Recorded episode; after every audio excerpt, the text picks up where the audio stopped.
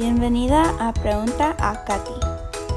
A mi mamá le encanta leer y darle cuatro cada mes. Es mucho.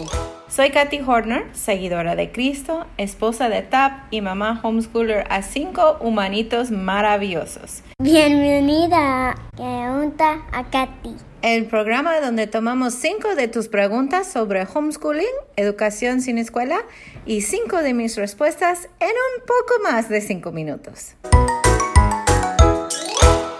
Respaldado por mi maestría y dos décadas de experiencia en la educación, funde a lemonhouse.com y capacitacionhomeschool.com junto con mi esposo para ayudar a familias como la tuya tener éxito en educar a sus hijos sin escuela para que sean quienes deben ser como futuros líderes y para la gloria de Dios. Lemonhouse.com es el único plan de estudio homeschool basado en literatura en el mundo hispano. Y Capacitación Homeschool es nuestro curso intensivo en que te transformamos de padre miedoso en maestro de homeschooling entrenado, confiado y capaz. Te saludo desde mi hogar en la bellísima ciudad de Campeche, México. En este episodio voy a contestar unas preguntas de miembros de nuestra comunidad. Y si tú tienes una pregunta, te voy a pedir el favor de ir a preguntaacati.com para ingresarlo. Tus preguntas son lo que se mantiene a este programa y agradezco mucho tu participación. Y si te gustaría ser parte de nuestra comunidad, te invito cordialmente a suscribirte al podcast y también a seguirnos en Facebook o en Instagram arroba lemonhost. Ya se está aproximando nuestra conferencia en línea y quiero animarles a todos, si no se han inscrito, que se inscriban ya muy pronto. Va a estar aquí los días de la conferencia de octubre y lo pueden hacer en lemonhouse.com diagonal conferencias. Les invito a todos a que no pierdan esas conferencias. Las inscripciones son gratuitas. Puedes inscribir solamente con su nombre y su correo y así aprovechar de cuatro talleres diarios en ah, esta semana de octubre en que puedes em, escuchar de otros padres educando en casa, de otros maestros, de otros educadores profesionales que nos van a ayudar a poder educar en casa mejor a nuestros hijos. No te lo pierdas, lemonhouse.com diagonal conferencias con mucho gusto le esperamos allí. Las preguntas de hoy vienen de Puerto Rico y de México. Y otra vez tenemos cinco. La primera de Jacqueline, que el sistema de educación no enseñó lo suficiente a mi hijo y ahora tiene muchas lagunas de aprendizaje. ¿Qué hago?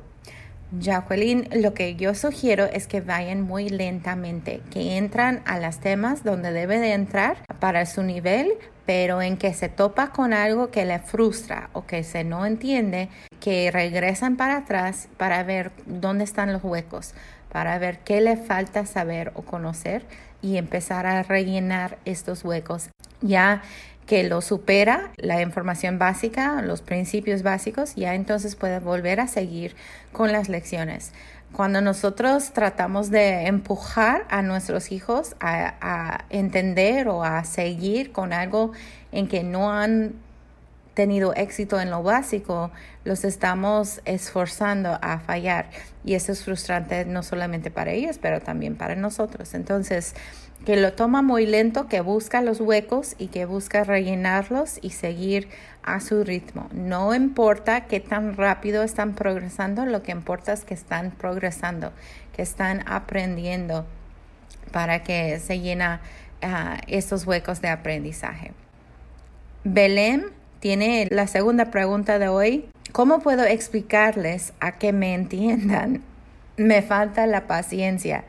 Y Belén, esto es la verdad para muchas de nosotras, que nos falta la paciencia muchas veces. Y lo que sugiero primero, no sé a qué edad están sus hijos, primero sugiero que, que buscas estudiar a ellos, estudiar sus estilos de aprendizaje, estudiar sus idiomas de amor, para poder mejorar la comunicación y la relación entre ustedes primero.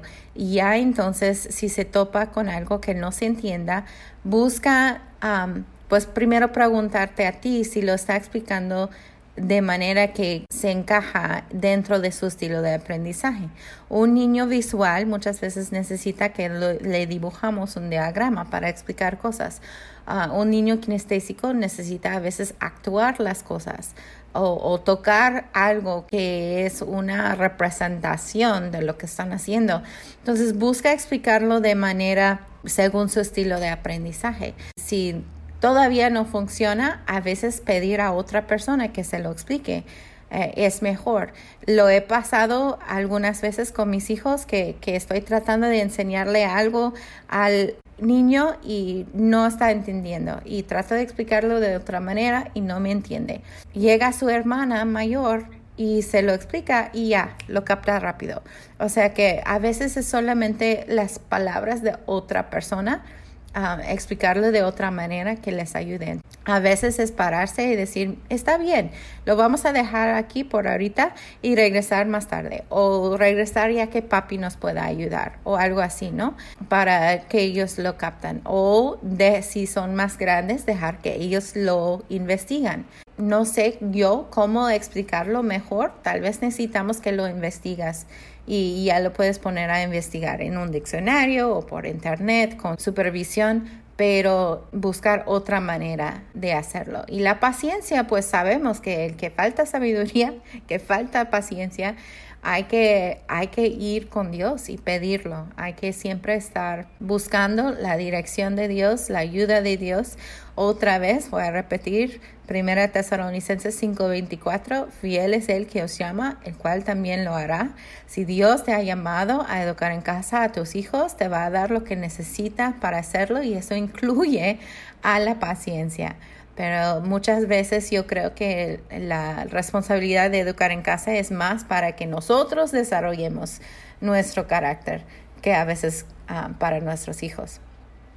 Muy bien, Gabriela, pregunta número tres. Explica cómo puedo establecer diligencia con horarios fijos. Y hemos hablado de horarios en varios de nuestros programas, pero ah, la diligencia en establecer horarios fijos, ¿cuáles son algunas cosas prácticas que podemos hacer para ayudarnos a mantener un horario fijo si es lo que necesitamos en casa? Ahora creo que está hablando de horarios en cuanto al reloj, porque ya hemos hablado en otras ocasiones de horarios basado en rutina. O sea, hacemos esto primero, hacemos esto segundo, esto tercero, etcétera. Pero en cuanto a horario fijo, creo que Gabriela está preguntando más en cuanto a poner un horario según el reloj y cómo seguirlo, cómo estar, cómo ser diligente. Pues si tú tenías un trabajo por fuera de la casa y tenías que entrar a las nueve, no importa lo que pasa en tu vida, tienes que entrar a las nueve. Tienes que poner al lado las otras cosas porque el trabajo es prioridad, ¿no? Es igual cuando ponemos horario a la escuela en casa. Si ponemos horario de que vamos a empezar a las 9, empecemos a las 9 y vamos a dejar a, un lado todas las otras cosas que pueden interferir con este horario. Y si decimos que vamos a hacer tareas de 1 a 3 de la tarde, pues de 1 a 3 de la tarde vamos a respetar esas horas como horas de escuela en casa, como horas de estudio y vamos a ser diligentes en hacerlo. ¿Cuántas veces puedes no ir al trabajo antes de que te corran? Muy pocas, ¿no? Debemos de tomarlo igual de serio el de estudiar en casa. Poner un horario, guardar el horario y si necesitamos, pues poner una alarma en el reloj o si necesitamos organizarnos mejor los fines de semana para que no hay tantas cosas que, que, completar. Tal vez es preparar desayunos desde antes. Puedes preparar panes o algo y refrigerarlos para que solamente los tienes que calentar en la mañana. Hay muchas cosas que puedes buscar hacer Igual las comidas al mediodía se puede hacer varios los fines de semana y congelarlos o meterlos al refri para nomás sacarlos y calentarlos y no toma tanto tiempo el de cocinar durante semana para que tienes tiempo de estudiar con sus hijos. Pero esto requiere planeación, requiere diligencia, requiere más que nada la decisión. Si, si vas a decidir hacerlo, pues hay que buscar la manera en hacerlo. Si es poner alarma, si es planeación de antemano, si es hacer otra cosa para las comidas, si es negarte algunas salidas, hay que decidir para ti que es necesario para que pongas prioridad en esas horas de educación. Pregunta número cuatro viene de Lorena. Se aburren rápido mis hijos. Se les dificulta seguir instrucciones y tienen poca tolerancia a la frustración. Ok, la primera parte de la pregunta tiene que ver con eh, ser aburridos. Muchos de nosotros pensamos que ser aburrido es algo malo.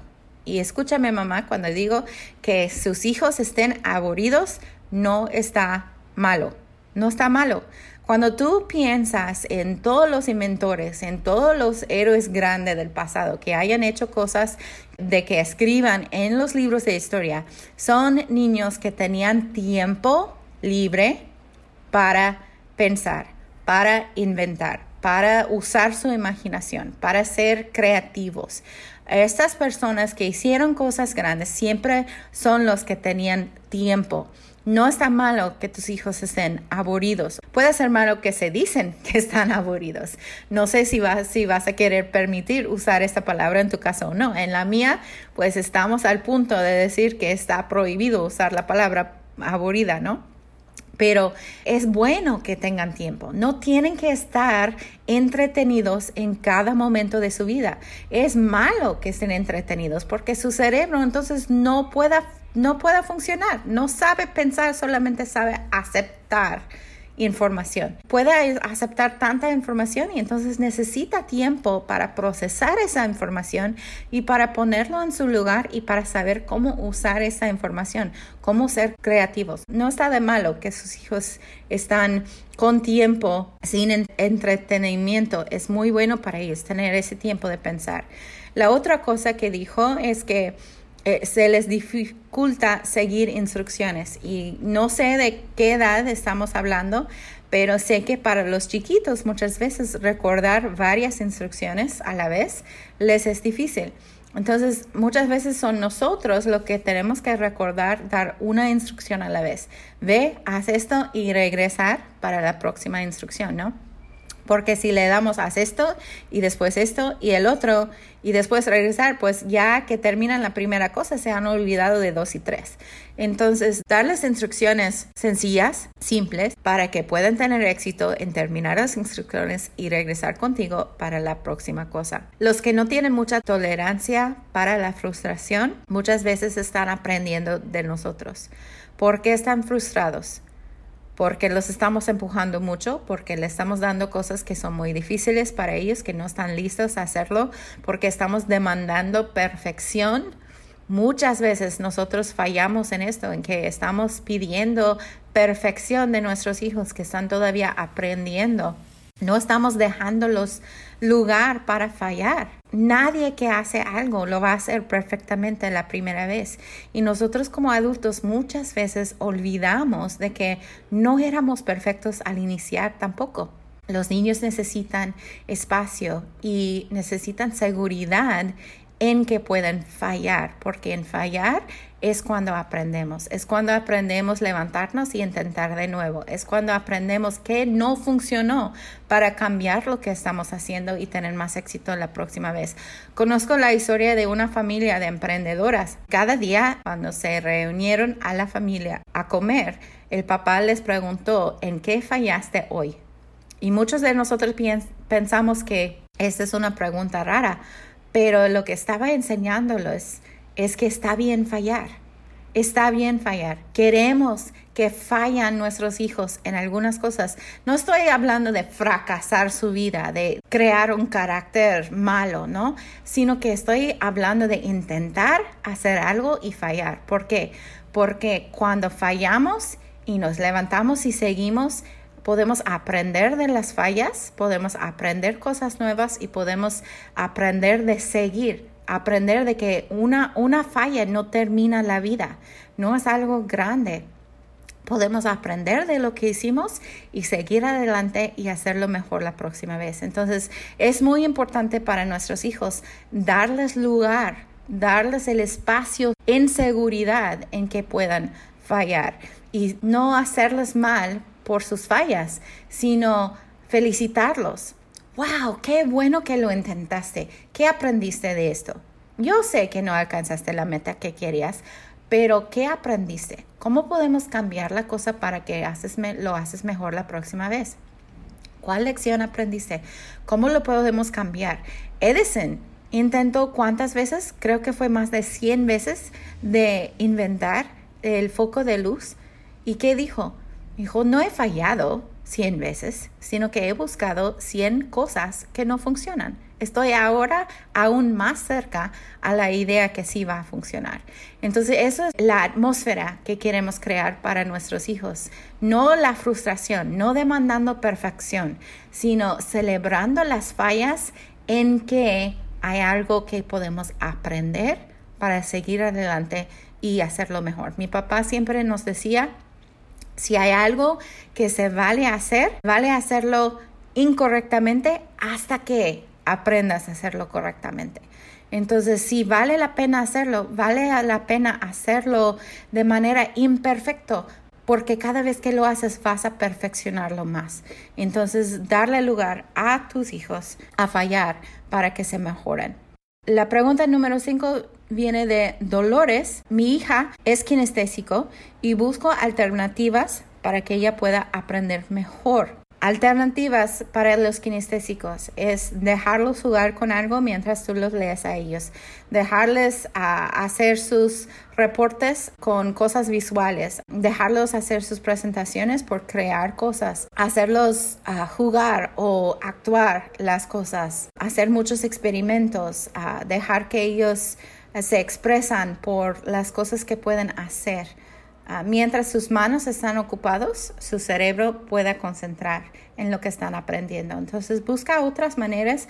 Te recomiendo mucho estudiar también los estilos de aprendizaje para que puedas buscar cosas que le, le, va a ayudar más. Y vas a ver que muchos, muchos de los chiquitos son kinestésicos en el principio. Aprendan bastante por tocar y saborear y oler y, y ver las cosas, ¿no? Ya que empiezan a crecer, vas a ver que algunos se cambia el estilo de, de aprendizaje principal en otras cosas, pero casi todos los niños chiquitos son principalmente kinestésicos cuando están chiquitos. Y ya que empiezan a crecer, ya vas a ver si les sale otro estilo de aprendizaje principal. Este podcast es parte de nuestro servicio a familias homeschoolers alrededor del mundo por medio del curso capacitacionhomeschool.com y por medio del plan de estudio Lemon Agradezco mucho que hayas pasado tiempo aquí conmigo hoy. Muchas gracias. Y si esto te ha animado o te ha ayudado en alguna manera, ¿Puedo pedirte el favor de suscribirte o dejarme un review o dejarme saber por dejar un comentario en preguntaacati.com? Me encanta leer todos tus mensajes y antes de despedirnos hoy, déjame recordarte que hoy, ahora mismo, Dios les ama a tus hijos y Dios te ama a ti, exactamente como estás, con todas tus fallas, tus temores, tus secretos, tus dones y tus sueños no realizados. No es posible que Él podría amarte más de lo que te ama en este instante. Pero a la vez, amiga, Él desea mucho más para ti. Mi oración es que su gracia y paz te serán multiplicadas en tu vida, en tu hogar y con tus hijos por medio del conocimiento de y relación personal con nuestro Señor Jesucristo. Te mando un abrazo virtual y nos vemos en el próximo episodio.